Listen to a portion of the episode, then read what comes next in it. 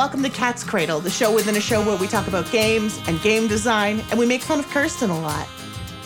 This week, we're not going to be playing Sword of Symphonies because we're down a Kathleen. So instead, we're going to be talking to you about something that's been on my mind lately and uh, something that I think is one of my favorite parts of any role playing game book, and that's encounters. I don't know about all of you, but when I was big into third ed and 3.5, I collected monster manuals. I still have them. They're my favorite D&D books. They're wonderful.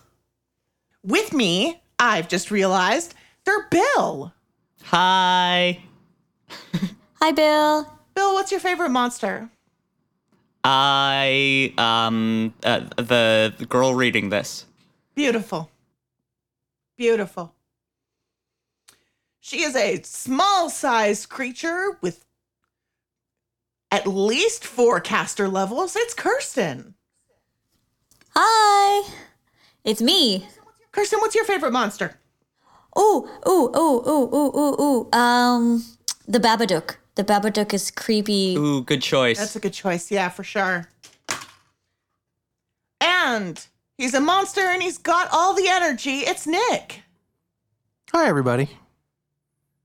Very chill. Nick, your favorite monster, if you please. I mean, you got to go with the king, good old Godzilla. Good. Yeah, yeah, yeah. they call him the Elvis of monsters. That is exactly what they call him. Just look it up on Google. It's, you know, millions of hits right there. Beautiful.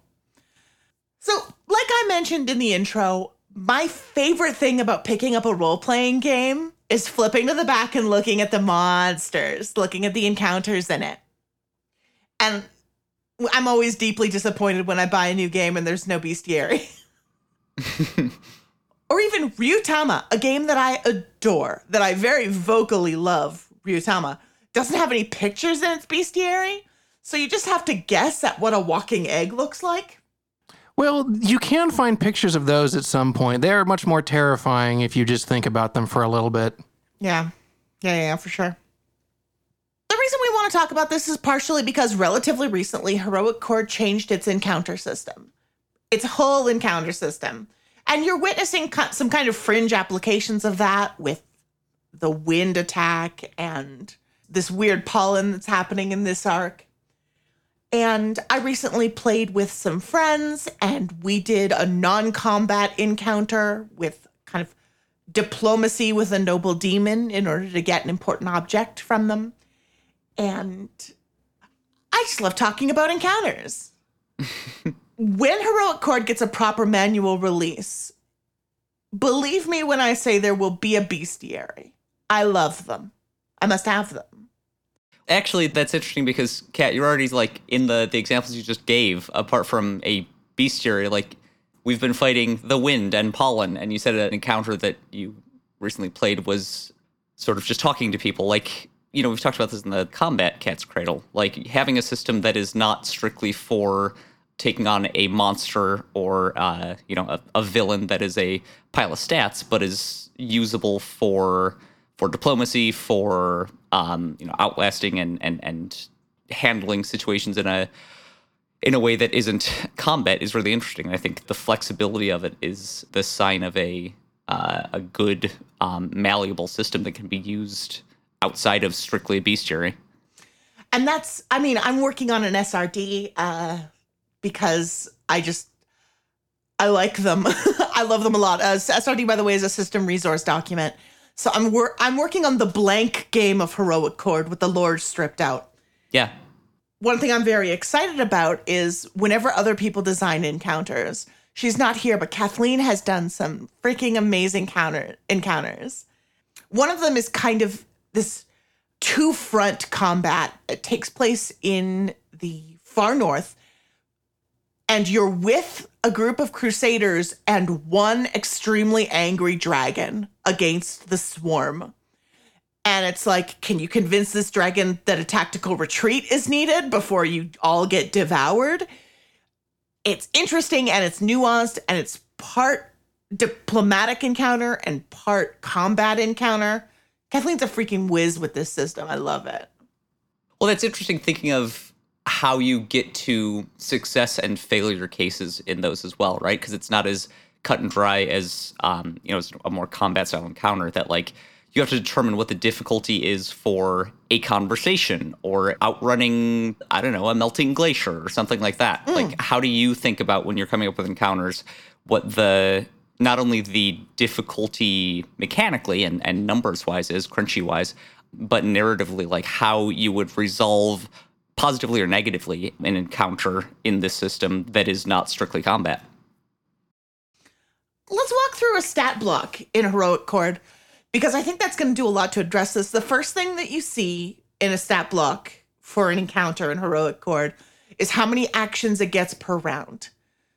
And this is basically kind of your difficulty because I've found when playtesting with y'all that if it gets as many actions per round as the players, the players are in trouble.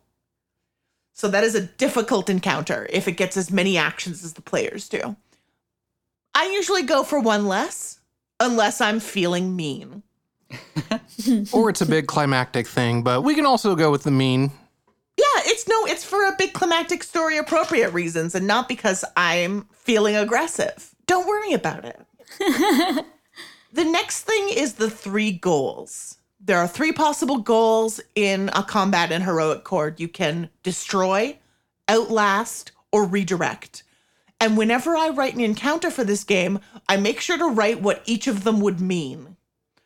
So, for example, the pollen fog encounter Destroy meant to clear the air, to just remove the pollen from the air. Redirect meant to prevent the pollen fog from reaching the village of Pavilion. And Outlast meant to protect the people in the fog from the pollen fog's effects. So, whenever you're writing an encounter for Heroic Chord, one thing I want people to do when writing for the system is to think about what those three words mean in context of this encounter and which ones you want to be easier and which ones you want to be harder. Because that really does help shape it. I really like that the the system as it's set up links up very nicely with the stats. Where it's not just like hit points or anything like that. It's, you know, basically you have aggression, you have retreat, and then you have kind of like smart slash endure. Oh, well, I'm I am glad to hear that. I think my design philosophy with Heroic Chord is very much about capturing goals and approaches rather than concrete, immutable characteristics of something. Yeah. Again, we are with the stats, you can approach you don't necessarily have to be like, "Oh, I don't have like strength, so I can't fight." It's satisfying when you're rewarded for taking an approach that might not necessarily be considered like the head-on approach. It feels nice. It's like finding a secret path. It's like, "Oh, Yeah, I, I love when games reward that. I mean, Kat, when designing encounters, how do you think about rewarding overwhelmingly creative or out of the box uh, uh, approaches? Like, apart from you know having three at least separate ways to resolve an encounter, do you ever like you know consider, um, and maybe it's planned for, maybe it's like more spur of the moment, like somebody does something absolutely wild and off the wall, and you want to reward them with either uh, making through the encounter or giving them some bonus, giving the team something. How do you plan for that, or on purpose not plan for it in design? I don't usually plan specifically for that now that you mention it. Usually, like when somebody does something completely wild in play, mm-hmm. my way of rewarding them is just absolutely just rolling with it. Yes, enthusiastically responding to it. And sometimes I'll like bump down a difficulty of a goal if somebody has done something that like will permanently make it easier for the party to do it. Yeah. But for the most part, because there's numbers attached to things like casting spells or making skill rolls, I can just feed those numbers into the advantage pool or the goals and reward pretty much any kind of behavior with progress. I mean, sometimes people are just gonna like jump on a giant bird and try to ride a giant bird, and you gotta find it. Yeah. And you have to reward them for it because that's how you improv. And you don't want to, you want to punish them for it. and they're in the same room as you, so you have the chance. You can just reach over. but you don't do it because you're on mic. but listener, you want to. So, Kat, my other question regarding that would be, and I, you know, that's just for you, for everybody on the call. When designing the encounter, do you leave little hooks that you hope people will play with that are, you know, m- maybe invisible, maybe just innocuous, maybe you don't have an actual plan for it, but just like, here's something that's on fire, here's a door that's ajar, here's some red barrels. Like, do you have those in your mind to describe in a scene with the hopes that somebody will take the bait? Oh, I do it sometimes. Yeah. Actually, that's the next thing in the list of things an encounter has. So you have the number of actions per round, you have the difficulty to advance the tracks, and then you have special rules. In the pollen fog, we had a special rule that was anyone can gain scatter to add a die to a skill roll. The party was too clever to fall for my trap because that would have gone terribly for them if they had taken the bait, but I did put it there. Party was also pretty scattered going into this fight. Yeah, yeah, this is true. This is absolutely true. So maybe it wasn't the time for that. I bet Tissa would have. If Tissa wasn't already pretty scattered, Tissa would have taken that bait. But staying on that, sort of what was your either anticipated or hoped for or uh, mischievous, horrible monster plan in adding that as a special rule for specifically this encounter? Two reasons. One of them was a flavor reason. I wanted people to be interacting with the pollen fog on a psychological level by like pushing themselves outside themselves and entering this disassociative state they'd actually be able to have concrete effects on the world that was my way of signaling that this pollen is kind of a little bit more than just a psychoactive drug Oh. and second, a vicious little trap, because if you'll recall correctly, it was also capable of doing damage equal to the amount of scatter you'd taken. Right, right. Right. Yeah, yeah, yeah. Okay. So those are the reasons I made that rule. Which you didn't fall for because you are rightfully suspicious of me. What do you do if an encounter you find is becoming a bit too challenging for a party? Is there a way that you handle that in the time, or is it usually you can kind of gauge by having interacted with the players and knowing their skill set that what a good weighted encounter would look like? There are two things. First of all, the rule about how many turns it gets per round is pretty ironclad. If I give an encounter f- three turns per round, Coptis and Penelope are going to struggle. If I give it two actions per round, Coptis and Penelope are going to have a fight. So, number one is number of actions per round. Action economy is absolutely king in games like this, kind of in general. The next thing I do is honestly, I just play the monster bad Okay. because the next thing on the list that every monster has is a list of moves. And a move has the amount of successes it takes to avoid the move and then a consequence.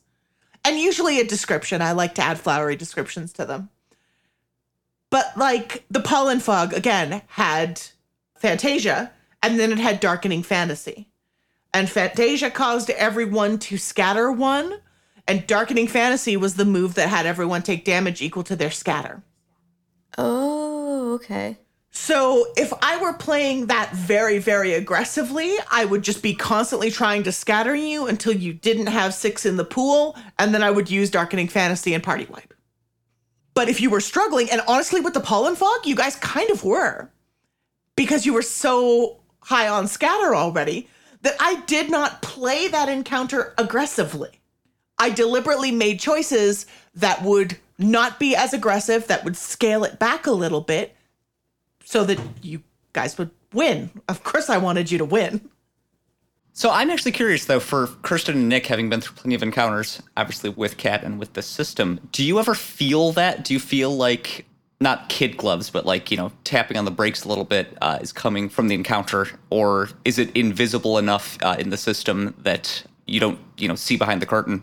I think the way that the system is set up, it's invisible enough to me. Like it's one of those things where when Kat says, "Hey, I, I eased up a little bit," you can say, "Oh, okay, that makes sense." But because we are not given like I guess, printouts of what the encounter can do, we're not, you know, we're just we're not being able to go, oh, well, this would be like the super amazing. If you only did this move, we would totally be toast, and so we can't really see that. But I don't know, Kirsten, what do you think? Yeah, um, when Kat was describing the move combo that could have been used if it had been more aggressive, I was like, oh, okay, I can see how. But I didn't feel that when we were in the combat. For the last several combats, especially, I come out of it feeling slightly fatigued in a good way, in the fact of like it felt challenging. I didn't feel that it was like scaled back, but I and and I did feel like a little bit of worry and like, oh, oh goodness, like, but it wasn't like, oh, we just need to throw our hands up because it's too difficult. I always come out of the counters feeling like it was a challenge and sometimes like trying to navigate when to use certain things or when to take from the pool or commit to the pool. Um, there's stakes there that are built in. Long story short, I can't tell if the monster's playing a little bit softer. You know who probably can tell is Kathleen. Because Kathleen, you may have noticed, pays very close attention to what the monsters are capable of. So I, I bet if you asked Kathleen that question, she'd say she can tell. Yeah, Kathleen is taken to this system very well, especially the encounter system. She's a big fan. She's a genius. Well, I was it the thing about the the oily smoke because like there was there was a thing where the the the the horror had produced a like this smoke, and then Kathleen's like, hmm, and I know they have this pa- power. Um, and that seems like an oily smoke, so I really think we should save some because we might be on fire next round. We were like, oh, okay. And sure enough, sure enough, Yeah. That's- Kathleen is both very, very good at heroic chord, frankly, and also can see through me like completely. like Kathleen absolutely has my number. And it's a it's a beautiful thing and I'm absolutely not complaining about it because I think like when all you play is D&D, it's really easy to feel like it's the dungeon master's goal is to defeat the party and to be inscrutable and to be mysterious. But the more I've played other games, the more fun I have just messing with the party, frankly. Like, I'm not here to defeat Coptis and Penelope, far from it. I would hate it if they lost, but I do want to mess with them. Right, messing with them and still allowing them to do cool stuff too. Like going back to what Kirsten was saying, like I agree that maybe it's uh, you know, the, the nature of how this party operates or it's the system built into it as well. But I do feel like every encounter that I've been able to be a part of has had like highs and lows where like there is a point where we have a healthy amount uh, in the pool that like we are comfortable and ready to like start firing stuff off. And then a moment later we are like scraping the bottom of the barrel. And it's very dramatic. It allows for dynamic play on our side as players but then it also gives you Kat from the other side of the encounter a clear mechanical trigger to see like ooh this is the state that the party's in they have this amount in the pool they have this much scattered individually and you can react to that um, apparently very invisibly which is great um, to scale up or down on essentially every turn Yeah. It's a lot of fun to be like, okay, the party has a full pool. Let's pull out of the stops. Let's get aggressive. Mm-hmm. When the party doesn't have as much in the pool, usually I'll use one super aggro move to really just put the screws to them. And then the other moves will be like limiting moves, like moves that prevent you from using a certain facet or prevent you from taking certain actions, which I like to get in the way because they force people to think differently. So I like to slip those in when the party's low on advantage because then the party has to take these restrictions and has to work around restrictions. And when the party is high on advantage, that's when I just start punching and hitting them with my fists and my knuckles. Well, and it's funny that you you said at the outset of this part of the conversation that you're so stringent with the action economy, and that's the one thing that you don't touch. Because I find when I'm running encounters, more so in like D and D or rule sets like that, that that is the first thing I will mess with. Uh, so like I love having like an enemy that gets harder every round and gains another action per round.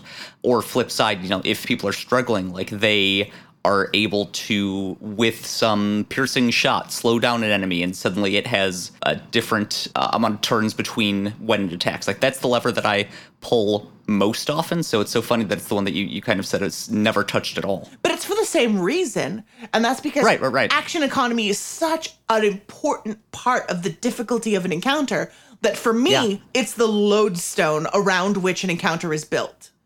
Like it's the North Star. Yeah. And I love mucking stuff up. Yeah. so. Well, for you, it's like, okay, it's the lever you pull for dynamic difficulty. Whereas for me, it's the anchor I set for my difficulty goal. And then I steer from there. But either way, yeah, it's because we understand how action economy impacts things. By the way, game designers, action economy is no joke. It is probably the most important thing in almost any kind of game like this. Just you can do more. Do more is good. If you are having trouble balancing your combat system, think about action economy. Action economy will force every other mechanic in your system to the sidelines if you're not careful with it. what I think a, a good symptom to look for is, uh, you know, of a of an unhealthy, call it action economy, is that successes just automatically turn into like doubling down the successes, and vice versa for failures, where you can't get out of a failure cycle. Versus, you know, a healthy, well balanced one, you'll be able to move between the edge of death and the edge of like easy success, bounce between those because the economy is balanced. Right. There are only two abilities in Heroic Chord that give the players extra actions. No, wait, there's three because there's also the uh, combat specialty outnumbered. So one of them is if you're outnumbered, you get extra actions, but that's kind of assuming a position in which you're at a disadvantage in action economy. There's supporter, which means you can spend scatter to get an additional action as long as you use both to increase the advantage pool. So you can't use that to just completely go ham on a goal. And there's also gallantry, which is if there's a helpless person nearby, you gain an extra action in combat to protect them. So anytime that I've made something that increases action economy in the player's favor, I try to put limits on it. Because otherwise it's an obvious easy choice for gaming the system. Gaming the system is good and fun, but you don't want something that's so powerful that it's the only correct choice. When it comes to Heroic Chord's combat system, it feels very tangible in that it's very easy for me to comprehend where we are in the fight. Like, um, just you can look at the measures and just easily pick up, like, okay, we're struggling a bit, or oh, okay, we're like making some headway. Basically, like you can watch the sliders, and for me, it's just very satisfying to get this great overall picture. I, I feel that each encounter is easy to understand where we are um, Good. Within it, if that makes sense. yeah, no, it makes I'm very glad to hear that because I think um well there's different schools of thought on that. A lot of people believe that the GM should be opaque, like that there should be a GM screen between what the GM is doing and what the players are doing. And that the GM's actions are meant to be straight up Wizard of Oz shit. Just inscrutable behind a curtain mystery. And to people who like that kind of thing, not being able to see a monster stat blocks. I mean, I would show, I don't think I would show you guys monster stat blocks just because I like to surprise you with attacks. But I'm really more of the school of thought that sometimes giving the players more information doesn't actually make the game easier. If anything, and we talked about this last time we did a Cat's Cradle, the metagaming in the combat in Heroic Chord is itself an interesting side game. yeah. Yeah, I mean it's a part of the encounter system basically is balancing what the players want to do as well, not just uh, you know what the characters would do. How many times have we been like, oh, okay, well, if we let this go through, or if we block this, but then that leaves us open to this, and like we have to like pause for a moment and be like, kind Yeah, of, how bad is Kat gonna bully us? Yeah. yeah. Like- and when you go full Wizard of Oz, it's a philosophy that is based on the idea that metagaming is bad, that pure tabletop role playing needs to be based 100% on character information. And anything else is cheating and impure. And I don't really hold with that. There are a lot of games that do, and I wouldn't say that it's a lesser way of running a game. But for me, when the metagame is itself a puzzle that the players are solving while their characters are solving it, that's actually a really fun table dynamic to be part of. Yeah. So I'm curious. I mean, looking at the the the system in place now, one I think obvious thing you could obscure is how many successes you would need to complete a goal. And I guess did you ever play that way? Did you consider it as part of the encounter rule set as it exists today? I did, but that made it very, very difficult to communicate what the players needed to advance a goal when it was time for them to try. Sure. Sure. So yeah, I did try to obscure that information, but then they'd be like, "Well, I try to destroy. I roll three successes. You have to take two more out of the pool." Well, now they know it's five. Sorry, I don't mean that. I mean how many times they have to uh, Oh. succeed. You know, to, to complete the goal. Oh yeah, um, that I um, I considered, but I found it easier as a designer and easier if I'm gonna hand it to other people to GM to just say it's always five. Okay. And Kathleen's been known to play with that lever, actually. But for me, it's always going to be five. That means that I can hand the game to another GM, and that's one less thing they have to worry about. Unless they want to. Unless they want to. I was just gonna say it's uh, the system also feels very satisfying when you are playing a combat uh, as against the party. Like when I was Possessipe, and that also felt very satisfying to kind of watch the sliders and manage the combos and um, yeah, Okay. That's actually, yeah, you've you got to run a combat that I wrote. Mhm. How was that experience? like you mentioned that you had a lot of fun being Possessipe, but like what was the cognitive load like? Did you feel like you had to think a lot or pay attention a lot or do a lot of calculations? Um, it was actually pretty straightforward in keeping track of the sliders and um, what kind of moves I can use and things like that. I felt it had a lot of flavor. Each combat is so unique in how it feels, and um, that is really cool to me.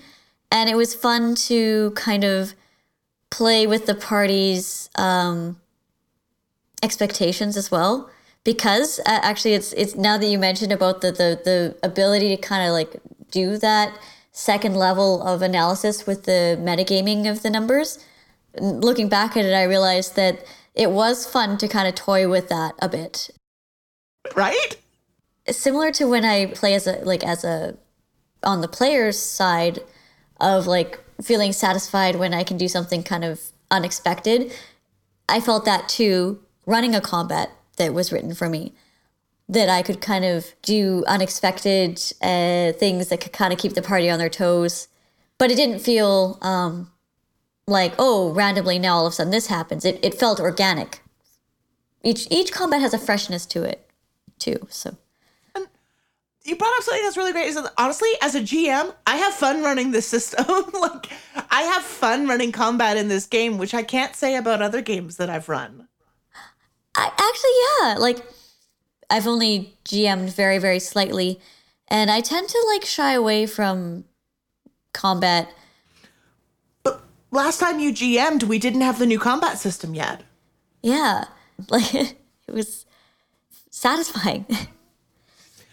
Speaking of running the new system, though, Nick, you took a lot of liberties with the encounter design in your chapter of Velt stories. I did, and that's largely because the system is very open to simple tweaks going a very long way to uh, adding flavor.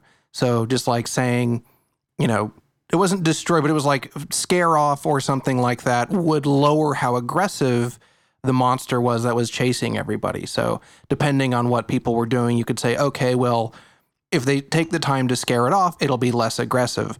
Or if they're being really nosy and not watching what they're doing, it'll be more aggressive. And cutting down on granularity, it makes it easier and harder to tweak things, but it makes it easier to tweak things on the fly.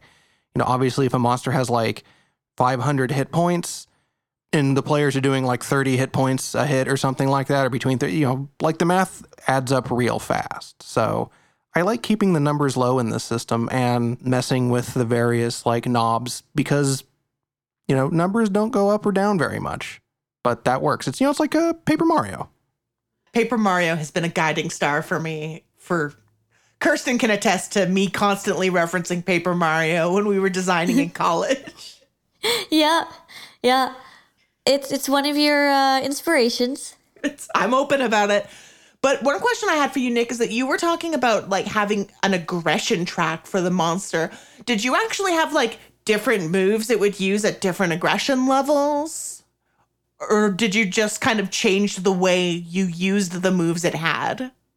It didn't have that many moves. It had like maybe two, but it would use them way more often when it was more aggressive and it would show up more often, which was the other thing. As if it was highly aggressive, it would be like basically, you know, at the end there, it was just straight up chasing you, you know, whereas otherwise it was kind of stalking you, hence, you know, its name. But like when its aggression got high, it was basically now it is a fight. It is here. You have to deal with it. It is going to, you know, like you can't kill it. You can only get, you know, scare it off for a little bit. So, uh, for those of you who maybe didn't listen to Velt stories, first of all, it's worth a listen. Rude, very. Uh, second of all, it's definitely worth checking out. But what happened in Nick's arc was the actual encounter was a combination of uh, rolls we were making to explore an abandoned robotics facility from before the last war. And folded up in these mechanics of exploration, there was also this omnipresent stalker. So we would advance a track to explore, and then the aggression would go up. The entire set piece, if I'm understanding Nick correctly, the entire set piece was one encounter. Uh, yes, correct. The entire dungeon was the encounter because, again, it's like, okay, well, I can turn this into get to the bottom of the dungeon, and I can turn this into, you know, get out of the dungeon, and I can turn this into, you know, scare away the stalker. And then the stalker is the, you know, it's the one that takes the moves. And I actually cribbed that for the Hrathmus Temple, which um, I actually don't know, listener, if you have heard the Hrathmus Temple, but suffice it to say that I do crib this hybrid dungeon slash encounter model that Nick has gifted us with, blessed us with, for my own nefarious purposes. Well, and I'm I'm I'm fascinated by this idea where Nick, when you were coming up with this, was it to exercise the the encounter system and like you you built this idea around using the system or was the narrative idea there and you found that the system fit into it nicely this was definitely like I had a narrative for what this facility would be. And as it turns out, the system actually just basically clicked into place without me having to do almost anything to it. It was just like, oh, you want to do that? Okay, go, cool. And we were away. I set it up the whole encounter in like 10 minutes. It was real easy because the system was like, oh, what do you want to do? Okay, yeah, like file this serial number off, change this name. There you go, you're done. All right, let's go.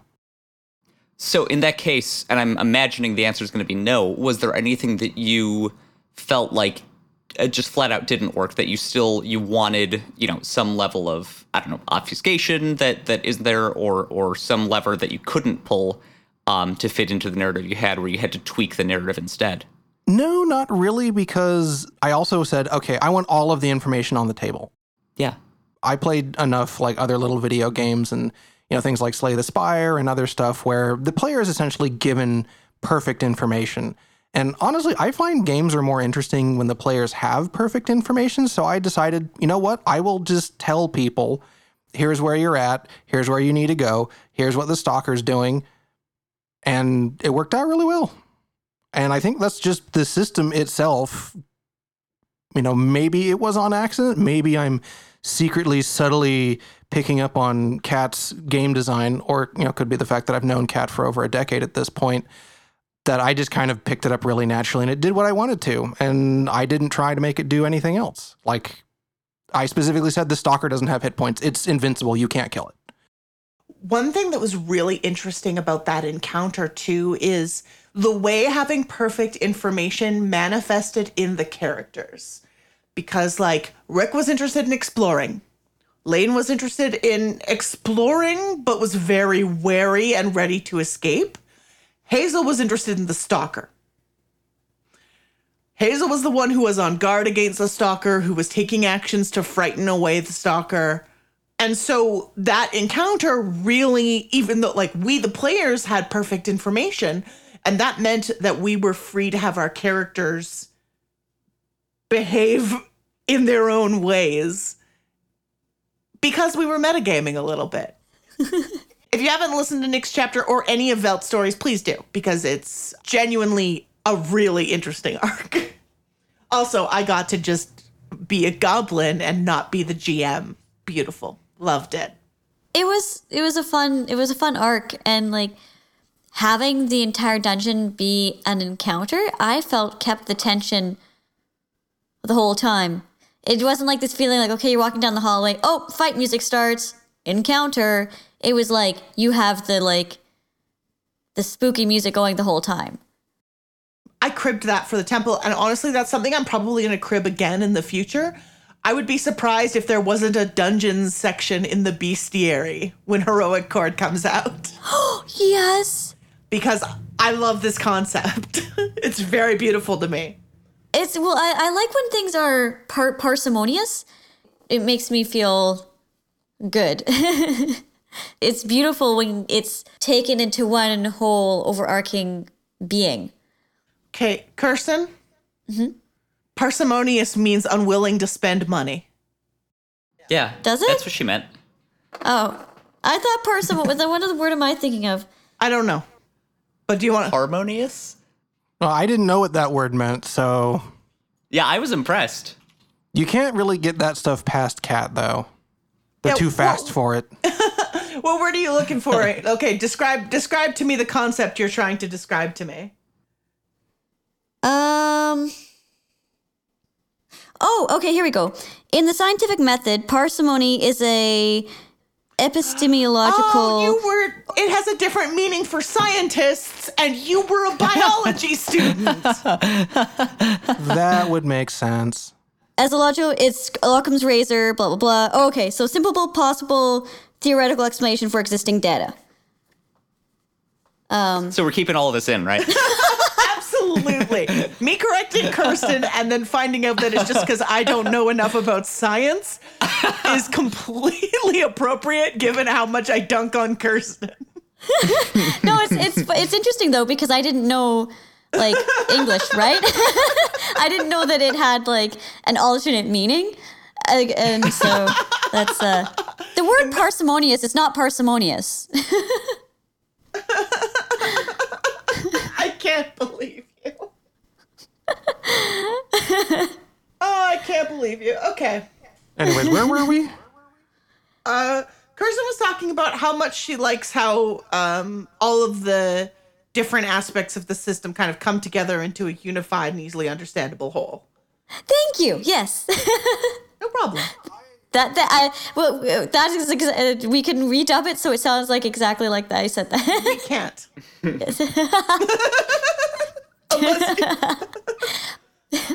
But yes, that is that is I I love I love how unified everything becomes, even if it's kind of a series of multiple smaller encounters. You can make one dungeon on its whole a full unit, and I love that.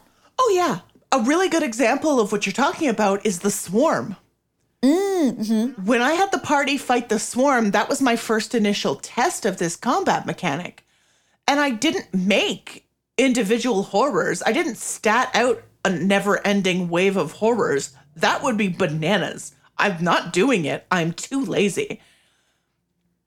But like swarm encounters are very easy with these mechanics actually just as one system even though in fiction you're going up against waves and waves of opponents and it feels better. Like it just to me, it just feels better to feel like I am going against a unit as opposed to a bunch of different like things that are oh these are 20 hit points 100 things of 20 hit points or whatever right like Yeah, it's much easier, especially in most tabletop systems, uh, or at least you know RPGs. Obviously, if you get into war games, this changes, but most systems are designed for one-on-one. So it's like, okay, well, here's 500 rats. It's like, well, you could stat out 500 rats, but you're not gonna like it. you're not gonna have fun no Yeah. one's gonna have fun if you stat out 500 rats Plus, also at that point, if you stat out 500 rats, the players are going to basically look at you and go, okay, so I guess your turn is going to take an hour and a half. Right, right. But if you just say, well, okay, rat swarm, or in, you know, Kat's case, horror swarm, um, it's it works a lot better. And I think that was also why I decided to make uh, to make the dungeon an encounter because it's like, well, it's a bunch of little things that assembles into like one larger big unit where I can have, you know, the different rooms that everybody discovered um, using the, I guess, the explore track. You know, like those are breakpoints. Um, then we cut away and we have a little like essentially non-encounter, non-combat session where or segment where everybody would you know go through the rooms and you'd find out more about what was going on and all that stuff. But yeah, it was the easy ability of the system to compress a whole bunch of things into something really simple to run. And that's um, when you're setting up an encounter, instead of thinking of an encounter as a 100 rats, stop thinking about a 100 rats. I know it's cute. I, know their little faces, their little noses are twitching. I know it's great. But don't think about them. Stop it. Okay What should I think about, Kat? The rats are a metaphor for all of the different aspects of the scene. And this is something Kathleen's encounter design does amazingly. Is just like everything that's in the scene is a part of the encounter. For example, if I were to stat up a dungeon, maybe there's a horror wandering around the dungeon and it's got some moves. Maybe there's a risk of a cave in at a portion of the dungeon and there's some moves for that. But you can fold all that into one encounter instead of having to stat out all 100 rats. Stop thinking about them, they're a metaphor. The rats are a move. one last thing I just want that just popped into my head here that I think one of the big reasons why I really like this system is I I was a little while ago in a Shadowrun game and I think my favorite session was where we had to basically turn the internet back on and in Shadowrun that means going to uh, the crazy world of well okay it's called the matrix in setting but it's it's basically like the realities that live inside the computer in our instance, it was something that was based off of the Masque of the Red Death because that's just what they do. They they act weird like that, but it was technically like it was an encounter. You know, we were in this weird, you know, fake real world to turn the internet back on, and something was stalking us through it. And the problem is in Shadowrun, like it was really awkward, and we almost didn't use the rules of the game at all for this encounter. Because most of the Shadowrun rules were about shooting people with crazy guns. And it was my favorite encounter. And I really wish I could have run it in Heroic Chord because it would have been way better and it would have been way more mechanically satisfying. Well, I'm I'm very glad to hear that. Um I guess to kind of sum it up, to kind of give you our thesis statement is that encounters can be anything and having a versatile encounter system is something that will allow you to design encounters freely and maybe fold in extra aspects of the scene into the encounter and hopefully have fun with your players. Hopefully, that is the end goal after all. So, listener, what kind of encounters have warmed the cockles of your little hearts? What kind of set piece battles have you engaged in in any old game? Although, if you've played Heroic Chord, you must tell me about it. That have really kind of blown you away and been a satisfying and dramatic and hopefully strategic experience for you.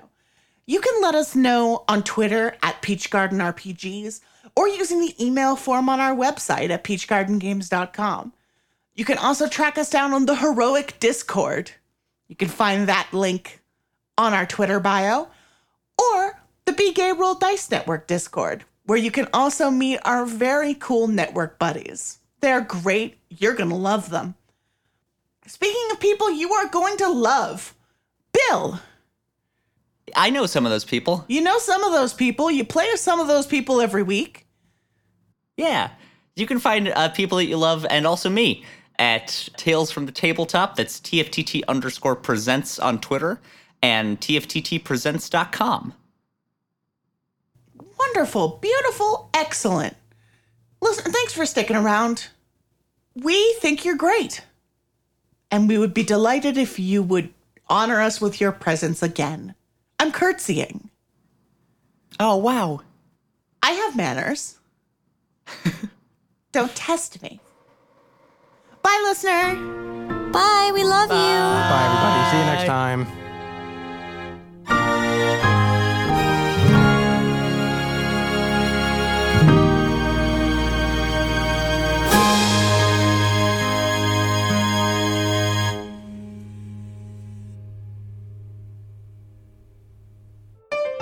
Be gay.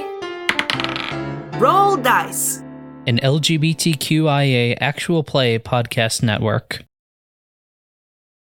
Hi, listener. This is Kathleen. I am here to read a little bit of copy from our network sibling, The Last Tapestry. Something is wrong in the city of Astoria Heights, and the only ones who can set it right are a would be starlet, a nun with strangely prophetic dreams, and a mobster on a divine mission. They know that a rift will open up in the city, utterly destroying it. And they know this because they have lived it more than once. Fate is dead, and they're the replacements. The Last Tapestry is a D&D 5e podcast featuring an all LGBTQ cast set in a homebrew world with a 1920s aesthetic. Find it on your favorite podcast app or follow it on Twitter at The Last Tapestry to find out when new episodes drop.